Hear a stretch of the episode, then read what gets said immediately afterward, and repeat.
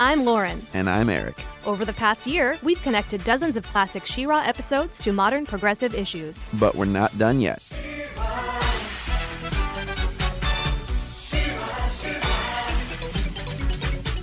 In this second season of our show, I'm no longer a newbie to Etheria. This year, we're taking a higher level view of the characters and issues that face the Princess of Power. We're as interested as ever in how those issues connect to our current political landscape. So join us as we look back to the 80s and forward to the Netflix reboot of one of our favorite cartoons. This, this is She-Ra, Progressive of Power.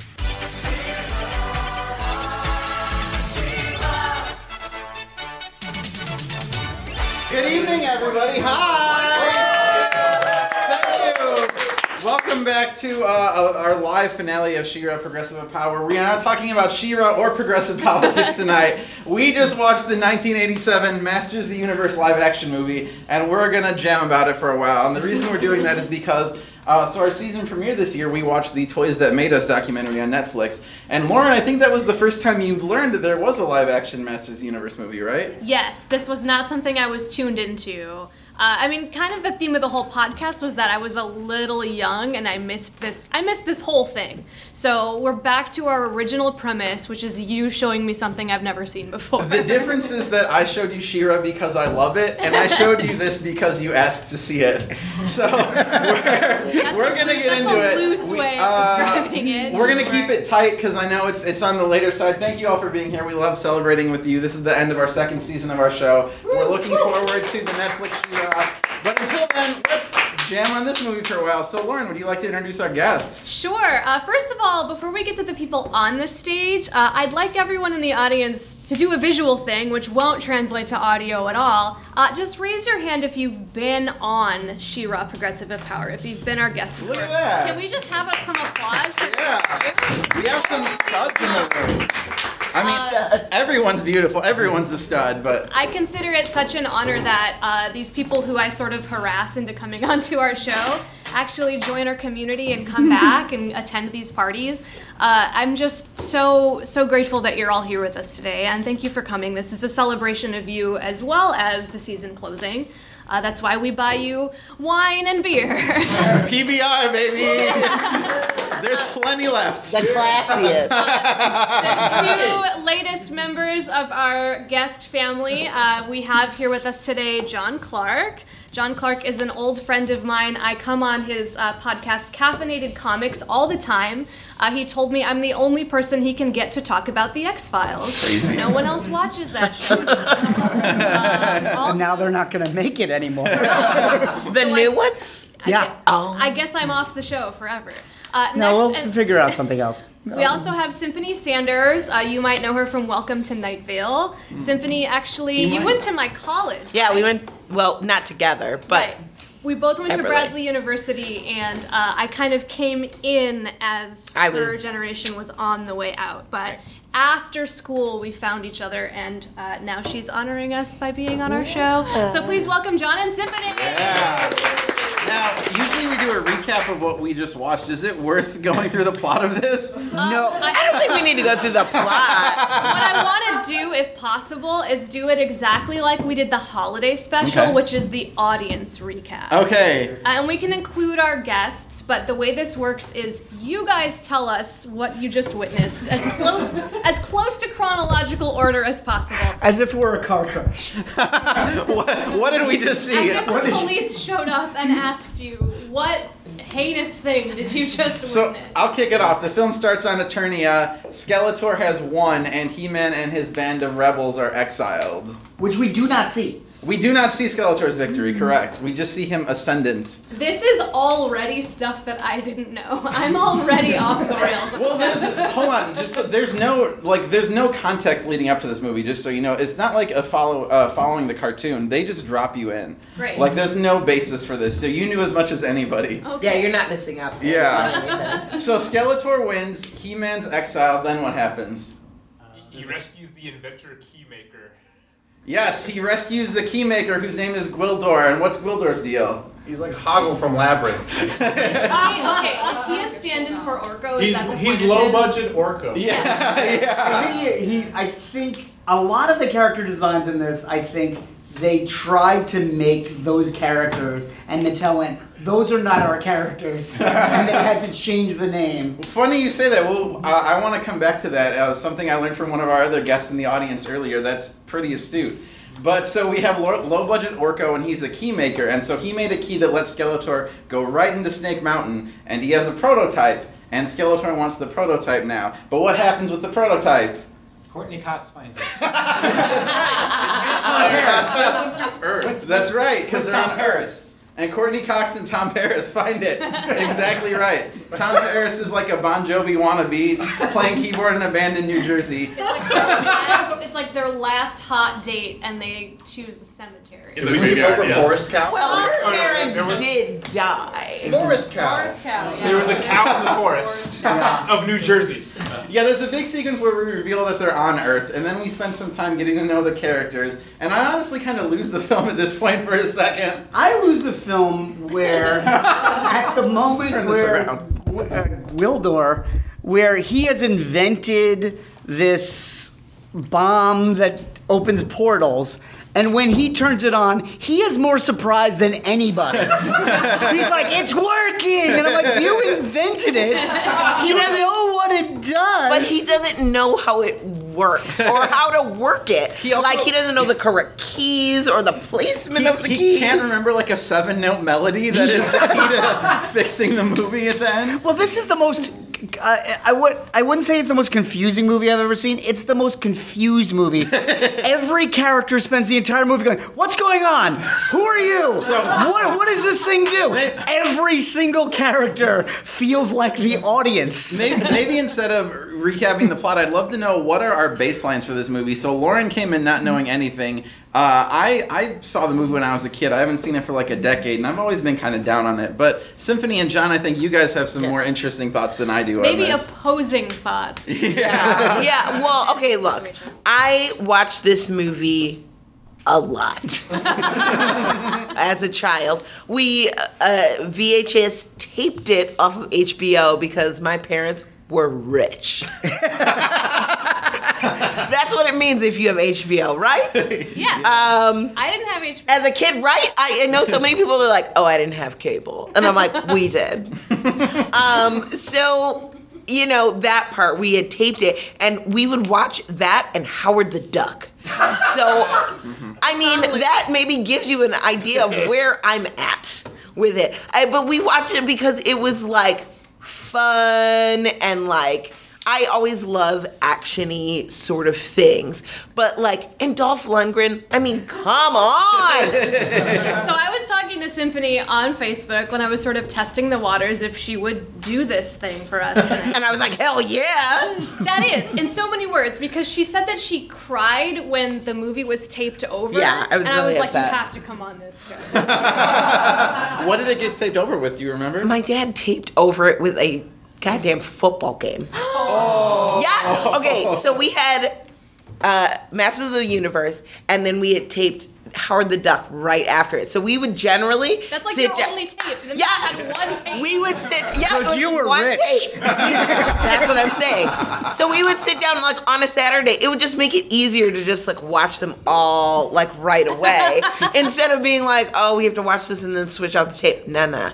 We were like all at once. and this tape had a label on it that was like, "Dad, do not touch." and This he just he was tape." like not paying attention and just like totally like did it and it was like half we didn't even know and we were watching it and halfway through the movie it just like was like and then it was a football game He did not even rewind. no he beginning. he was not kind he did not rewind you only have half of a He-Man movie. Yeah. Wow. which is worse is that worse or better oh, I don't know. With this movie, I think it makes no difference at all. Right, I would just watch it and be like, "Oh, they're playing a football game." now." Accurate. How about you, Jon? What's your what's? Uh, I'm on the opposite spectrum where I'm o- I'm a little older, so I was I was old enough when the toys first came out, which was actually like a year or two before the cartoon. I got He-Man, Skeletor, and Castle Grayskull, and I thought they were awesome. And they had the little comic books, and Bruce Timm drew the comic books, mm-hmm. and it was really serious. And then the cartoon came on, and I just stopped getting the toys, but I watched the cartoon every day. And I was old enough because this comes out like I think the cartoon's been on about four years before the movie comes out. Right. So I, it's the difference between me being like 11 and me being 15. And when when I saw the when I saw the commercials, I was like, "This isn't gonna be good." and then I think I finally saw it on HBO, so I've seen it a few times. But I I can actually look at it objectively and go, "No, there's there's nothing in here to enjoy." Do you remember what was the? He had like a tiger. Battle Cat. Battle- Battle Cat. Yeah. Okay, because my brother had the action figure. He had like a He-Man that would like ride on Battle Cat, Mm-hmm. and like Battle Cat. I'm pretty sure if I called my brother right now, he would still have those somewhere in his house. But like. I, I like I just remember I do remember the action figures. Yeah. But like and then we were like so excited for an actual movie to come out. But like I don't know, I was a bit I don't know how old you are, but like I was young enough to be like just excited and willing to suspend my disbelief. Yeah, I I wasn't would- like skeptical enough to be like, this is shit. You know? Oh, I was. Jon, Oh, before I think- Oh, wait, do we not swear? Yeah. Oh, we swear. We swear. Okay. Yeah. I was like, Uh, oh no. Have your kids been introduced to any Masters of the Universe content? Because I've met your children. They're yes. rad. Yeah, uh, yes. When Netflix put them on, I put the animated series on, and my oldest son got super into it. And it was like November when it came out, so I went to Matty Collector where Mattel would make the reissues. And, and it was Black Friday, and I spent three hundred dollars getting every single person, and then emailing my friends and saying, "Uh, there was no Teela, there was no," and they were like, "I have another one," and mailing them across the country. and in about three weeks, he was like, "I'm done."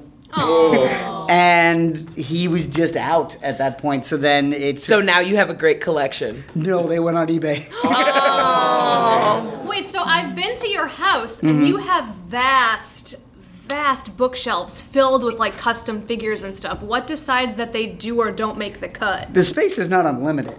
I don't. I don't live in a TARDIS. It's finite. I mean, I So live in an eventually- apartment, so someone with a home to me is like, oh, They have so many rooms Yeah, but the home has right? walls, and eventually you fill those up Okay. with usually Shelving. Batman over and over and over again. right, it's just it's all Batman. Many Batmans. I think kind of similar to Jon, it was the love of the cartoon that turned me off of this movie for so long, and it took me a long time to kind of calibrate to like looking at it on its own. And I think in that sense, like it's kind of charming. Symphony and I were talking about. There's things that are fun about Yeah. the movie. Uh, there's parts that I like. I think some of the acting like is pretty good and balances out the absolute scene chewing or apathy that's going on in the Yes. leads. Uh, Billy Barty showed up for this movie at least, right? Oh, poor Billy Barty. Wait, Billy Barty is the Gwildor. Oh, Gwildor. Okay. Yeah. Yes. I mean, he was like really being like, "Hey, I know I'm in this movie." but also, I uh, the guy who played um, the guy who always wanted to eat the chicken and like Man at Arms? Yeah. yes, Man at Arms. Okay. I'm sorry, he was acting his fucking ass off. with what you have, with what the script, if like just thinking purely of the script without like any inflection, you're like, man, there's not much to work with here. But he was like really like building a world and built like building a past life. Dude, I know. I'm getting deep into it. But like as an actor, sometimes you're like, whoa, like even if it's the shittiest part you've ever read in your whole life, you have to make like you have to make yourself believe it, right? Right. You have to just do your best. You know what I mean? You're getting paid for this. Like, are you gonna just like phone it in and be like, this shit sucks? Like, I'm gonna be terrible? No. You're gonna be like, I'm gonna bring my A game. You know? So that, and Or that's had to spend like six hours in makeup every day. He better work. Oh, Skeletor is played by Frank Langella, who's had a really Yeah. long, distinguished career, mm-hmm. And he's great in this. Can we talk about his lips? Yeah, he's Well, he- he's got parts that a skull shouldn't have. well, right. It's like weirdly. I mean, uh, this is really mainly a critique for the makeup artist. Um, but like, there's like weird crinkles. I'm like, okay, it's like a skeleton, but like, would it have looked any better if there was just like teeth on the outside? Because you could see like the black lipstick, and you're like, And he has "Mm, vampire teeth. Yes, he did on the Inside. inside, but they're on the inside, which messes with my brain. Well, I'm like he's like, also got eyeballs. Just the fact that he has eyeballs Yeah. instead of holes is a whole thing. He looks like the Right. Evil Dead 2 poster. Yeah. It's That's just like so true. someone had a rudimentary understanding of what a skull looks like. maybe it's like elevated fantasy, and we just are, but, but like, I just, I don't know. And- I, it pulled me out. And there's like um, a handful of podcasts that have talked about the many production shortcomings of this show, so I don't want to spend too much time, or this movie, so I don't want to spend too much time on it, but I will say, uh, to Jon's earlier point, I was talking to Tim Seeley uh, over the break. Tim literally wrote a book on the history of He-Man. He was the guest on our season premiere, or one of them, and he mentioned that this movie had been in production as long as the cartoon had been, right? So they started this like concurrently with the cartoon. It took so long to get finished. Well, they were at a different studio, and they got dropped.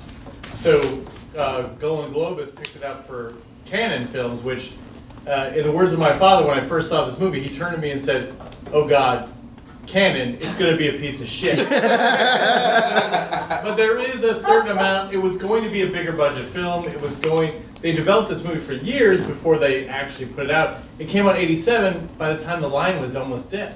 Yeah. So Wow. Yeah, Mattel thought the movie was going to revive the line until they saw the movie. right. And then they were like, I, I Well- think I think we're done. And there was stuff like they had to film at night because they couldn't get clearance to film during like working hours because it was like the production was technically shut down. Yeah, the Like- movie was very dark and everyone Yeah. was literally dirty all the Yeah. time. And I Yeah. was trying to figure out if there was a reason. So, so thank you for explaining. Well, I always wonder what it would must have been like if you were seven years old in 1987 and your dad takes you to I can Masters of the Universe. what was it like for you, Tim? I mean, to me, it was amazing. I mean, I was, I, it, I Right. got to see Skeletor move. And, I mean, like, it wasn't. It wasn't just your imagination and action figures. Yeah, I mean. Yeah. And I, I think, I mean, Sam and I talked about this, and, and other fans that, that came up were, were at the kind of the right age, that it is a perfectly serviceable film for kids who like toys. It's not a great movie, but Right. But if you're like liking toys, I mean, Frank Langella is still Skeletor in my head, Sure. and you know, I mean, it's it's a time, it's a cash in for a toy line. I'm with you. Yeah. So But you it's a had- good cash in for. so you guys had no problem with the fact that you were going to see Eternia in live action, but they spend all their time in a suburban record store. And a prom, I there, the first draft of that script had to have been an attack at the prom, and then they couldn't afford any extras, so it's like it's the sound check for the prom. Um, let's talk about the thing we always talk about on this show. Is there any kind of interesting socio-political stuff going on in this movie? I I don't know that I'm in a state to talk about it because I had some wine and, and just enjoyed the dumbness too much. but maybe someone caught something interesting out there. Uh, I do want to say, uh, on a very surface level, I was impressed that a couple of shots were very female gazy. Like we saw, we saw a lot of abs. We saw a lot of booty. Yeah. On dudes, you know, and Yeah, that's rare. loincloth. Right. All over the place. Just and, and never has He-Man looked more nude than when you put him Right. like, oh, you don't belong here at all. I think maybe that's in Dolph Lundgren's contract, though. He's like, I need to be barely covered and greased. Well, it's, direct, it's directed by a gay man. Oh, Well, then that makes sense with all the harness work, okay? Uh, I will also say, like, uh, I heard a couple audience members comment that this must have been uh, clearly a pre 9 11 film. Because we just are picking up a bomb we found in the forest. Yeah. Like, it's no big deal. There's school fires, and it's no big deal. And also, everyone's doors are unlocked. yeah. We're also definitely pre-internet because the cop says, "I'm going to take this thing and put it on the computer," and instead he takes it back to the record store employee that Tom Paris already took it to, who didn't know anything about it. So it's like in this small town, the guy that owns the record store is our expert. All right. I mean, he's Google. The cops, the cops Charlie Google. in this movie and the cops arc is so. I don't know if interesting is the right word. It's word. ridiculous. Yes. He has It's the ridiculous. least authority, or cra- everybody just pushes him around and takes his gun. So He's I- meant to be skeptical, I think. I will say, someone once told me, like, you know you're an adult when you side with Disney villains or Benny from Rent. And I was siding with this cop in a way that was like, oh, I'm not a child anymore. This poor, this poor police officer who's just dealing with like spaceships in the suburbs, having his weapon taken away from him. He's just trying to do his best. I felt for that guy. He sort of has a meltdown. He does. Because he's just like, what, what, what? And then he just starts pointing his gun at people. and then they just take his gun away. And then he's like, but, but does somebody have a It's- shotgun? But is that any different than cops today? the police Just brutality- pointing their guns. Yes, he didn't murder willy-nilly. anybody. he was go- like he was literally gonna shoot multitudes of people. He was going to be shoot fair. the people that were siding with him Right. against the monsters. Yeah. To be fair, He-Man pulled a gun several times, which was an Which- interesting choice. that was weird for me. I didn't like that. I don't like that He-Man has a gun. Yeah. I have a weird thing with Many guns. Eternia But he did having. block a few lasers with his sword. Eternia both has like both has sword and sorcery, and then just people have guns. Like Man at Arms is just full Laser of, guns. He's like Cable in the '80s. He's like full of guns. Yeah. Yeah. The movie was almost explicitly pro-gun at certain points, though. I mean, it almost had an anti-progressive message, like after He-Man gives the gun to Courteney Cox to protect herself. I don't know if you caught it, that he says to her, "The gun kept you safe." Whoa. Okay, but also, music saves the universe. Yeah. A seven note melody that. Uh, this is a real deep pull, but does anyone else think it sounded a lot like Head Over Heels by Tears for Fears? Now I do. That song was only two years old when that movie was made. Yeah, what songs from the Easy Chair? What's that? Songs from the Something Chair? is like a huge album when this movie was being Yeah. made. Yes, thank you. Classic. Um, you guys want to talk about characters with like having a breakdown though? Courteney Cox. Boy, we talked in earlier episodes of our show about how Glimmer needs some help on Etheria. Poor Courteney Cox in this movie really, really needs to talk to somebody very badly. And I do kind of feel for her story. Like the movie opens and she's ready to start a new life because she can't get over the fact that her parents are dead and she thinks it's her fault. But she's so fine with it. Is is she fine? She's with just it? like, I'm gonna go away. I've got three thousand miles. My my house is still full of boxes. I feel like she's not processing it. Yeah, no, she's she's just completely literally denial. just like running away from her issues, and like any good therapist will tell you that's not the solution. Yeah. Uh, yeah, no, she was ready to just like run away from her life and leave her boyfriend, who she was obviously in love with. Like it wasn't like they were having issues or like he cheated on her. She's like, no, my parents are dead, and I feel bad. Bye. Yeah, right. Like watching this in 2018, and they set up the plot where she's like telling her coworker, "I think I'm gonna leave my guy," and I'm like, "Okay, that's probably cool. Like, we probably need to see a plot where a woman like leaves her shitty boyfriend, small town musician. No, like she shouldn't leave him. She needs to like deal with her other shit and like stay with this guy. He saves her life with his keyboard playing. yeah, he does. But if like, I don't understand why he wasn't more upset. Like he was just like, okay, bye. Well, as Jon said, this was a very confused movie. That, he Yeah. was, that, that gentleman was confused about what was happening in his I mean, life as well. if they were in love, uh, I don't know about you guys. Maybe I'm a romantic, but like, I'm like, if you're in love with this person and like they're moving across, wouldn't you be like, do you want me to come with Right. you?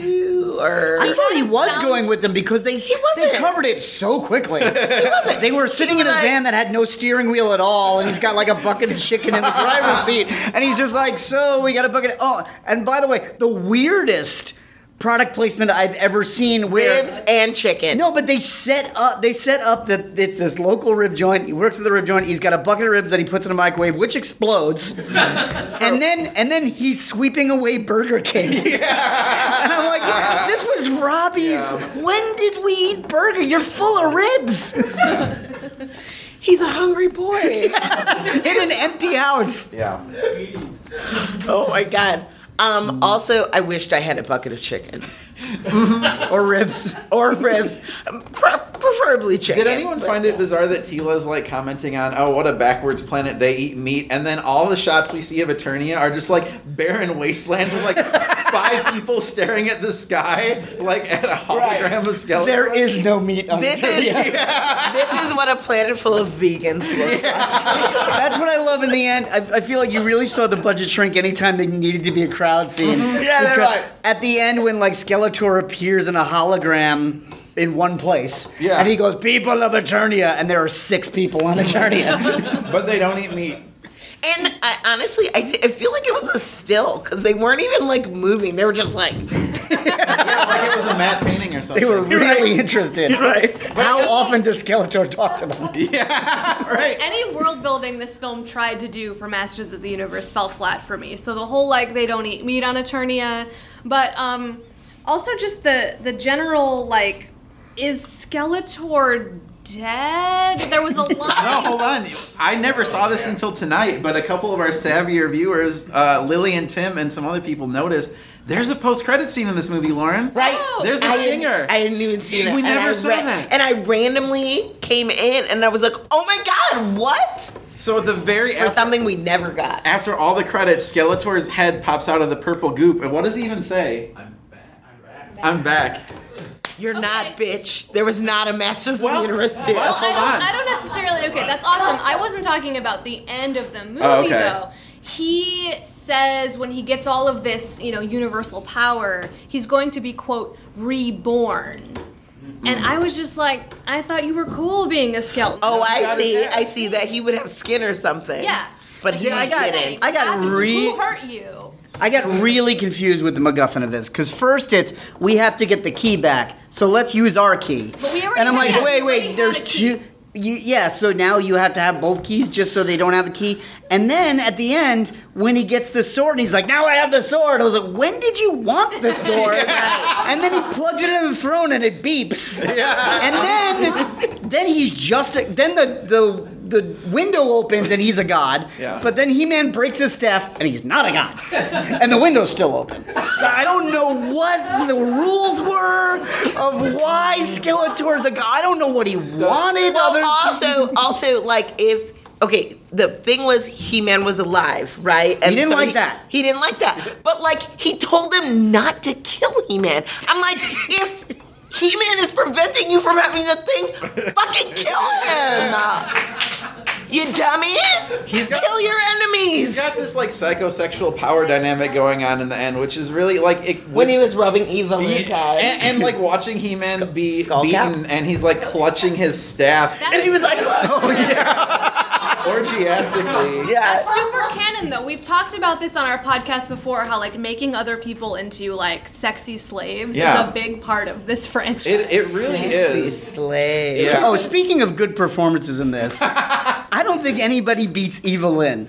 Because Yes. Evelyn is living in that moment. Yes. There is not one shot of Evelyn that I thought wouldn't have been improved by her petting a snake. Can I just Every single shot. Can I just say, my mother's name is Evelyn. Oh. And when my dad is mad at her, he oh, calls her Evelyn, And I was like, that's cold blooded. but she's a badass, even though her contour is really heavy. Um, she's like, she's like, I'm gonna go get this done, and she shames like each one, like Beastmaster, the other one with the big bouffant hair. What's his name? Arg. Arg. Card. Oh, I was like, Arg. All of our favorites from the cartoon, right? Yes. Like He had the most to do. And he was the one that was like, I don't even see an analog because, okay, that guy's actually Beastman, Yeah. even though he's a werewolf that apparently bleeds when he gets splashed with pneumonia. Yeah. And then, then like, the blade was like trap jaw and they didn't want to keep doing the makeup on him. Yeah. And then, Dude, those, then were, it felt those like. were like butter knives. And, yeah. and then it felt like Merman, the makeup did not work, so they put like the Lando Calrissian skiff guard helmet on. And was like, this is as much of the makeup as we can show. And then So they just kill him immediately. This new Star Wars film looks great. Yeah, it's like they were going to market this as the Star Wars of the '80s before they realized this was going to be a total like failure, and it, it lost five million dollars at the box office. Budget was 22 million. It brought in 17. Woo! It- burn. This plus Superman 4 bankrupted the studio, uh, which someone mentioned that there wasn't a sequel. There was going to be. Yeah. And it was going to star She-Ra, and it was going to be He-Man and Skeletor go back to Earth. They find She-Ra, and they duke it out on Earth again. Weird thing is that movie got like 10% of the way produced, and everything they had for it became the Jean-Claude Van Damme movie Cyborg. Whoa. Isn't that? Yes. Wait, what? Yeah, like the costumes in particular moved over to Cyborg. Okay, now I'm gonna watch that movie. plot, the- everything. And They just replaced the names with uh, music names like Rickenbacker. Like they really literally replaced it all with like weird music names. Okay, well, first we know what movie we're watching next finale. Oh my god. but second, this movie didn't have any lore about the royal family or origin or anything. So She-Ra, like, where would she have even come from? He-Man's never like, hey, my mom's from. Earth. Also, A there's bush, no, okay. there's no Prince Adam. Like, yeah, there's no world building at all. So when you say they find She-Ra, that was literal. She's just like behind a dumpster. She's in a crater in the She-Ra. forest, and Courteney Cox is. picks her up Yeah. and goes, "Look at this." Can we talk about how Courteney Cox's hair went from like wet to like puffy and dry, and then like flat to then like curly and like friendly, and then I just there were so many inconsistencies. And, and speaking of her inconsistencies with her arc, how about that ending where f- apparently also the key can alter the timeline or send characters back in time? oh right, The movie ends with Courteney Cox and her boyfriend remembering everything, but being sent back to what a few months prior before. No, the her- plane day. crash. Oh, the was The day. day of the Be- plane crash. But yeah, And I thought it was good. At, for a minute, I was like, "Wouldn't it be great if it had the darkest ending ever, where they she just has to relive that day over and over? It becomes suddenly- Groundhog Day, and they always get on the plane." Wow. Because they're fighting her. She's like, she's got their keys. She's she's got the keys to the plane apparently, and she's like in, in her Holly Hobbie dress, going like, "You're not getting on Her the plane." nightdress. And they're like, "But your father's a good pilot." And I was like, "Oh my god, it's the father's fault." she literally took the maps. She didn't even take the keys. They'd be like, "We know where the fuck we're going. We're going up. We're going up and over there. We going north." Has anyone ever played the video game Life is Strange? So, in the video game Life is Strange, you have t- sort of time rewind powers, but you learn their limits when you go back in time. And in a very similar way, realize that you cannot save dead adult characters because they, so you have to like the, the the, the the parents in this video game go and they get in a car accident and no matter what choices you choose in this video game, the car accident happens anyway. And in that line you were talking about, where they're like, don't worry, your dad's a good pilot, I seriously thought that's the direction we were going. I thought we were going to Life is Strange it, but then I realized we were five minutes from the end of the movie. It yeah, had to be a happy ending. that's a real perplexing ending, and it asks a lot of other questions about why didn't they just go back in time to before Skeletor invaded Grayskull? I I want to point out, Symphony said out loud at the while we were watching that now there's a time paradox. Right. Mm-hmm. Because if the parents survive, then the timeline doesn't thing. work its way to them being able to assist He-Man. Right. So what happens? They don't send. They don't turn time backwards. They just send Paris and Courteney Cox back in time. right, but They all just stay there. Yeah, I So they're in an alternate like, Yeah, an timeline. so you're just saying it's a completely different universe now. Yeah. I guess okay. I guess an argument can be. Multiverse. They, I guess they didn't contribute to the victory of He-Man at all. So who cares if they? Well, and that's the thing, Symphony. You said before when you're like, um, uh, that Courteney Cox like wasn't facing, she was in denial Yeah. about her parents, and she didn't get over it. They they completely avoided any character arc at all. She doesn't the, need to get resolu- over the it. resolution of her not dealing with the, par- the death of her parents is that her parents don't die. Yeah. Right. Well, and uh, like she was so easily fooled by Evil-Lyn, like being her mom. She wanted. I mean, I guess like if your parents died tragically, you'd be like, I want anything from them, them to be back. But like, I would be hella skeptical if I saw my dead mom in an alley during a fire. being like, "Come here, come here." I'd be like, "Bitch, you're a ghost." well, and Courteney Cox's scream after she turns back to Evil-Lyn, like, oh my god, that was traumatizing. And she just keeps walking And she's backwards.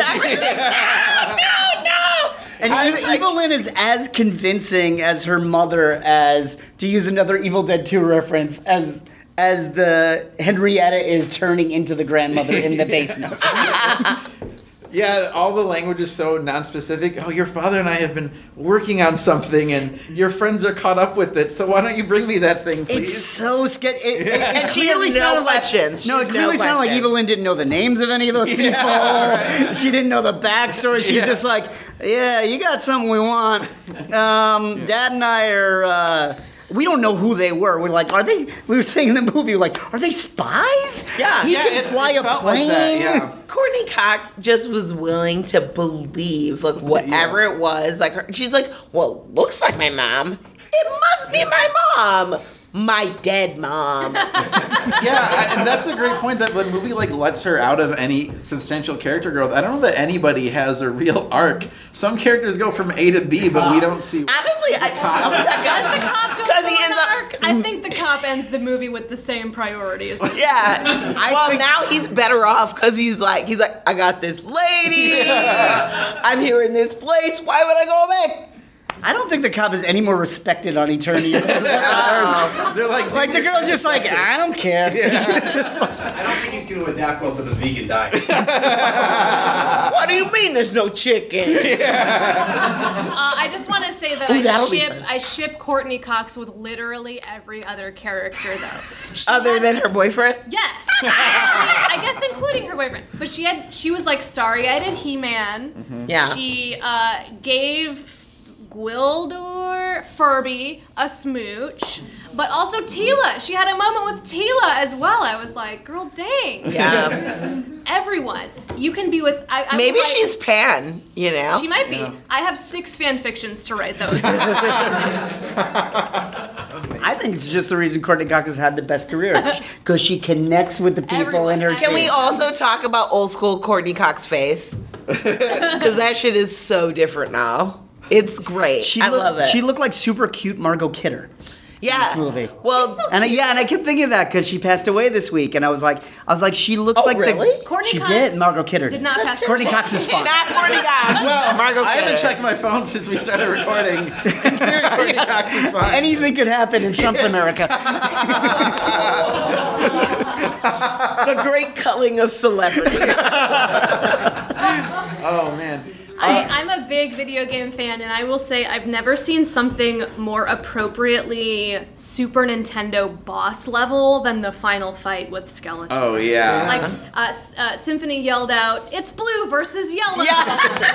yeah, I can. It's 16 bit. I can see exactly how this is gonna go. And- I see the pillars I gotta dodge behind. Skeletor levels with the up. Sword. Right. Yeah, And then halfway through, his you think his health is gone, and then he turns into Sailor Galaxia, and then he's gold. Can we talk about how his headpiece is like a little She-Ra? Yeah, It is a little yeah. bit, yeah. Like it's a little bit like Medusa, a little bit She-Ra. I'm like, your sister. yeah. It kind of blows my mind that there weren't more toys from this movie because the Skeletor stuff especially seems very toyetic. Like it's designed to sell action figures. Right to just like add to like snap on. The sorceress too, really. The like crown that Yeah. she was Yeah. wearing. I There, can see it. there's only three toys from this movie. There was Gwildor, there was Saurod, who was the Lando helmet guy, and then there was uh, Blade, who was like All white your favorite trap characters. Yeah, all your uh, I, speaking of the acting, I do want to talk about Dolph Lundgren real quick because this is some of my favorite stuff in Please the movie. Please explain to me what in this movie was dubbed, and is the answer literally Great. everything? Okay, great question. So let's start by saying Dolph Lundgren is a uh, literally a brilliant man. He has a master's degree in chemical engineering. Uh, he is a genius, but the director and the production team felt that he sounded stupid because his accent is kind of it's thick, right? So they considered even getting John Erwin, who voices He-Man on the cartoon, to dub over Dolph Lundgren's lines. Dolph wasn't happy about that, obviously. So I think he went through three separate redubs until they found one that they liked. So Dolph Lundgren has dubbed all of his lines over, or most of his lines over in this movie. Is Skeletor It's- dubbed? Even I don't want any innocent people more to die. I don't know. That was so natural. Yeah. My, fav- my favorite line reading was, "He's in great danger. Let's go." It's just because English isn't his natural language, but he's like, I mean, obviously an He's a incredible beefcake. dude. Yeah, He got better. yeah. But you know, this maybe wasn't his shining moment uh, on the dialogue side. But boy, he's a he's a good looking dude who really put some effort into the stunts. He's of a this movie. beefcake with his nipples out, so I have to commend him. Also, he didn't have a stuntman on this movie, so he had to do all that shit himself. That was one of the ways the production cut corners. He had to do it all. Lots of jumping, yeah. dodging around corners, shooting pew pews. yeah. The only other thing I want to call out is the uh, units of measurement. In Oh this my god. And Ah, yes, it's an extra chromon. what? Parsekions. I also think I heard metapods, which is a Pokemon. I it's uh, Metron, which is a fourth world reference. Yeah, very Jack Oh, Kirby. Thank goodness, nerd. I'm glad you're here. He literally writes for DC Comics, I by the know. way. Yeah. I, uh, I know I'm calling out like the biggest. we're on in the a room. It's fine. yeah, we're on a live She-Ra podcast. You can't call anyone a nerd in here. I, I love how Anyone a nerd in here. they expect that Tom Paris and Courteney Cox. I love that we're calling him his character name, but Courteney Cox is Courteney Cox. Right. I love that Tom Paris and Courteney Cox. They expect them to know what those like measurements of time mean. We only have 0.61 whatever until moonrise. But they just accept. yeah, they're like, oh okay. Like that's the part that like is like. and you is know that why? They're just like yeah, yeah, and you're like, come on. You know bro. why, Symphony? Because Why? we got every one of those lines. Wait, what? Man at Arms said every one of those lines, and as you said, He he, committed. them. So they were like, was, you're right. "Yeah, Like, part- all have right. a gonad, huh?" Whatever that means. Yeah. so quick. Well, yeah. That, I think that about runs out of the things I wanted to talk about as well. Should we? Should we get to rapping here? Sure. I mean, thank goodness we had a movie in which a young white man got his confidence and his mediocre abilities back. I mean, Good. to be- thank goodness that's represented. Uh, Were there any people of color in this movie at all? No. Gwildor. I mean, unless yeah, unless Some color. is a he an orange, so that counts. And Gwildor, that makeup got more distracting as it went on because he, you could see Billy Barty, and Yeah. God bless Billy Barty, because Billy Barty, if you watch television in the '70s, he was the only small person that got any work. Yeah. and. I, every time I see Billy Barty now, I think if he was alive today, he would never stop cursing at Peter Dinklage. Because there was not one role, like if Billy Barty didn't have to fall down a flight of stairs, that was a good day for Billy Barty. And- but the True. makeup he had, he shot water out of like his, His neck. gills. Yeah, they Yeah. weren't. They did not come out of his ears. But it also looked like he had suffered a stroke at one point because the, the makeup just wasn't moving Okay, at all. And I one know- eye started closing. Here's the thing. I know exactly where it went. It's like it was like nasal, labial, like to here, like it's all like one piece from like forehead to like under the cheekbones, and then the rest, like they added another piece like underneath, like for the chin, so that he could move freely. But that had all the hair on it. But then, like anytime a wind blew, you could see like the pieces. I'm like, girl, your weave is showing. Oh, Billy Barty. billy barty And he's like, Uh, so, as someone who's never seen this movie before, the bar I was setting was very, very low, and I was actually entertained at a few points. I'm gonna say that. few points. A few points. I'm sorry, that's it, Eric.